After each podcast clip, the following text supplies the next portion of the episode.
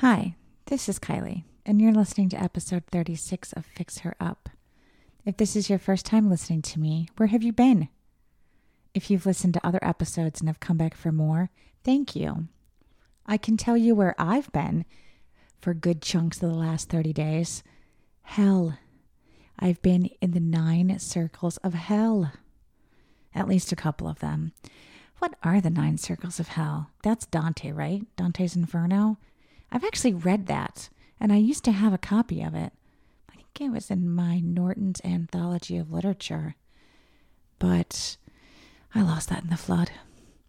I can't remember what Dante's levels were all about, but I can tell you mine are all about dealing with my mom and all of my siblings, even the ones I like. And I mean my full siblings, not my half sibling. I should probably reach out to my half sibling actually and work on a better relationship. I think about it and then I don't do it. It's like some part of me doesn't have the bandwidth to do that right now. I don't know. I will be honest with you though. Part of me actually thinks he was the lucky one. You know, I mean, he wasn't raised by wolves. At least I don't think he was. But maybe I would have a better idea if I reached out and developed a relationship, so I should probably do that. I'll think about it. Anyways, here I am, digressing again. Just like my last episode, right? I'm not sure if the stuff with my mom will ever not be a hard topic for me. Okay, a little update. She bounced back. Somehow she always does. I mean, if ever a bitch was a boomerang, shit. Like, seriously, it's insane. We had a care meeting, which was called by the rehab facility when she wasn't recovering and able to speak for herself or feed herself.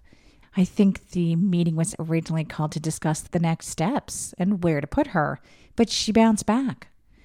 So the meeting was more focused on how to help her maintain her independence at home. I'm glad we still had the meeting because it gave us a chance to talk about what services are available to her both ones that she's already using and ones that she's not. I'll touch on some of the stuff I've learned toward the end of this episode, but what I want to focus more on right now are my siblings. As I've mentioned in other episodes, my sister has demons. Definitely mental health issues, definitely alcohol issues. I'm not a doctor, so of course these are only my opinions, but some things are clear. Anyways, She's the only one who is close by. My next closest sibling is my older brother Jim, who lives in Ohio. He's the closest to me in age, and we've always had a good relationship. My two oldest brothers are both out of the country. So realistically, they're out of the picture. So this means it's me and my half here sister. Don't get me wrong, my sister has actually been a huge help, and I've told her this. You know, I have expressed my appreciation for what she's done. She's unemployed, aka daytime drinks, but was able to go out to the far western suburbs for the whole week to be with my mom when things went really south and to help with that. And she went to my mom's place. She got copies of keys for us. She gave it a really good Polish clean. You know, she even sent me pictures. It looks spotless. Like I should have her come to my house. I'm sure it was a lot of work for her. I thanked her several times because it was more than she had to do. Like it was really more than she had to do. But she's acting like a martyr, which none of us have any patience for. and while at my mom's place, she was going through all the paperwork and tossed out a lot of stuff. Like a lot of old people, my mom has started to hoard stuff. What is it with older people and saving things? Is it just because they want to hold on to things because there's less time, maybe? I don't know. I'm sure there's a whole analysis or psychoanalysis that could deal with all of that. Anyways, maybe in my mom's case, it's more keeping things close as a means of overcompensating for the kids she's pushed away due to pissing all over our lives. Quite possibly.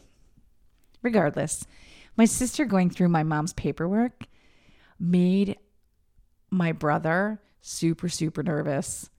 Like, he doesn't trust her to start with, but now this gets added to the mix. And coupled, I think, with his feelings of being helpless over there in Ohio, I imagine his anxiety level must be pretty high right now, and understandably so. But here's the thing instead of doing something about it, he called to tell me of his concerns. And I don't know what. Like, I don't know what he expected me to do. He kept saying, I don't want Amy is the only one at the care meeting. She cannot be our source of information on this stuff. And I told him over and over again that I was going to physically be at the meeting and that I would report back to him. I even suggested that he be on speakerphone with me so he can hear the whole conversation and the whole meeting. I tried reminding him that despite his lack of trust in her, she was a huge help because she was able to be there and clean stuff up when we weren't able to go. So she was the only one that was doing the work for us there, you know? To me, that deserves recognition. I mean, she really stepped up. I was shocked, honestly. Like, I, I seriously was shocked. I've since been disillusioned, but that's a whole nother story. Don't worry, I'll get there. Anyways, I kept saying to Jim over and over and over, like I swear for like 20 minutes straight, I feel like this is the only thing I said, that he can be on the phone and don't worry about it. I'll be the point person. Hell, I even said to him, if you're so damn concerned about this, then come to town and be here yourself.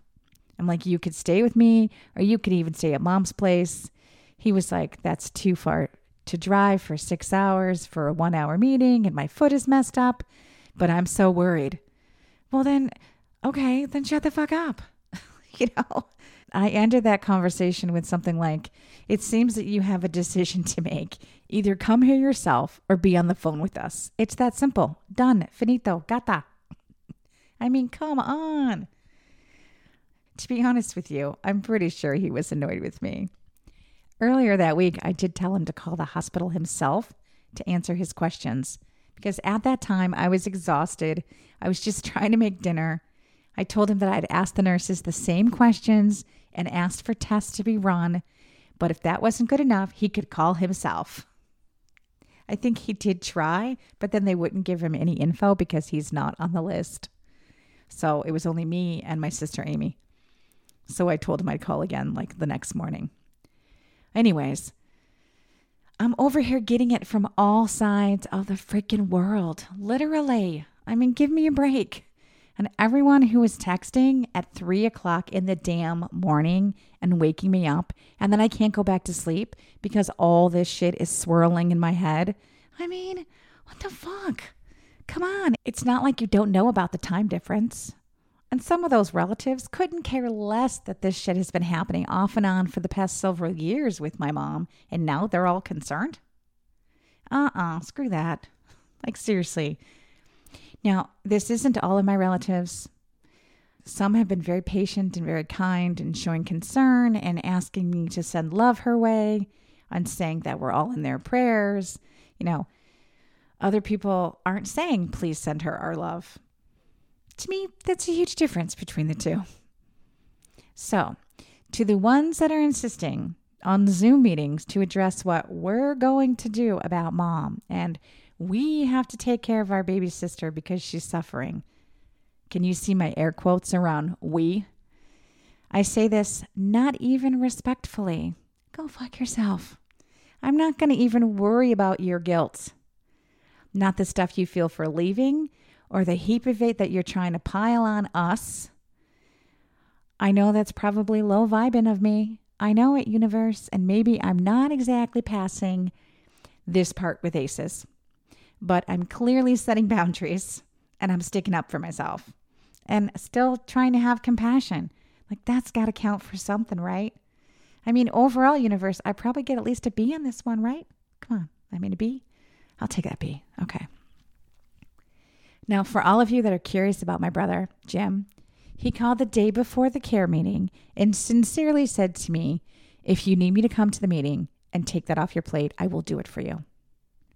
I told him no because driving for six hours for a one hour meeting and then driving home for another six hours isn't worth it. You know, I took the whole day off. I gave myself plenty of space for it.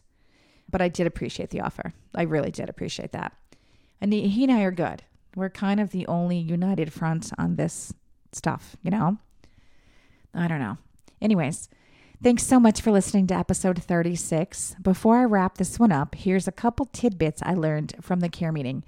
If your aging parent is falling out of bed, you may be able to get a hospital bed for free through Medicare. My mom is eligible due to her breathing issues, not the brain stuff, which surprises me. but whatever, we'll take it. Like, we'll take what we can get. The hospital bed can help because it can go up and down, and then maybe they won't fall of bed so much or something. I don't know. Anyways, you should also look into getting a safety check to go through their home and make recommendations. Things like bars put next to the toilet and in the tub, things to get rid of that may be tripped over. All of that is important, and services exist to help check for those issues. Again, thank you for listening to me vent. If you're going through this stuff and have siblings, please tell them what help you need. Don't take it all on yourself. Managing not only the aging parent, but siblings and other family members is a lot. You have the right to set boundaries and speak up for yourself. It's not selfish or unkind to allow yourself space. These are things I'm saying to myself as I'm saying them to you. If you like this episode, please hit the thumbs up, subscribe, tell your friends, and write me a review. If you'd like to get a hold of me, my socials are mkylie Email is fixherup01 at gmail.com. Voicemail is 773 236 1112. And please check out my website. It is www.fixherup.net. Oh, wait. In all this stuff, I almost forgot. I set up an Instagram account for Fix Her Up. Yay! It's fix.her.up. Please follow me. Please follow me. Thanks again, Papeach. See you in a couple weeks.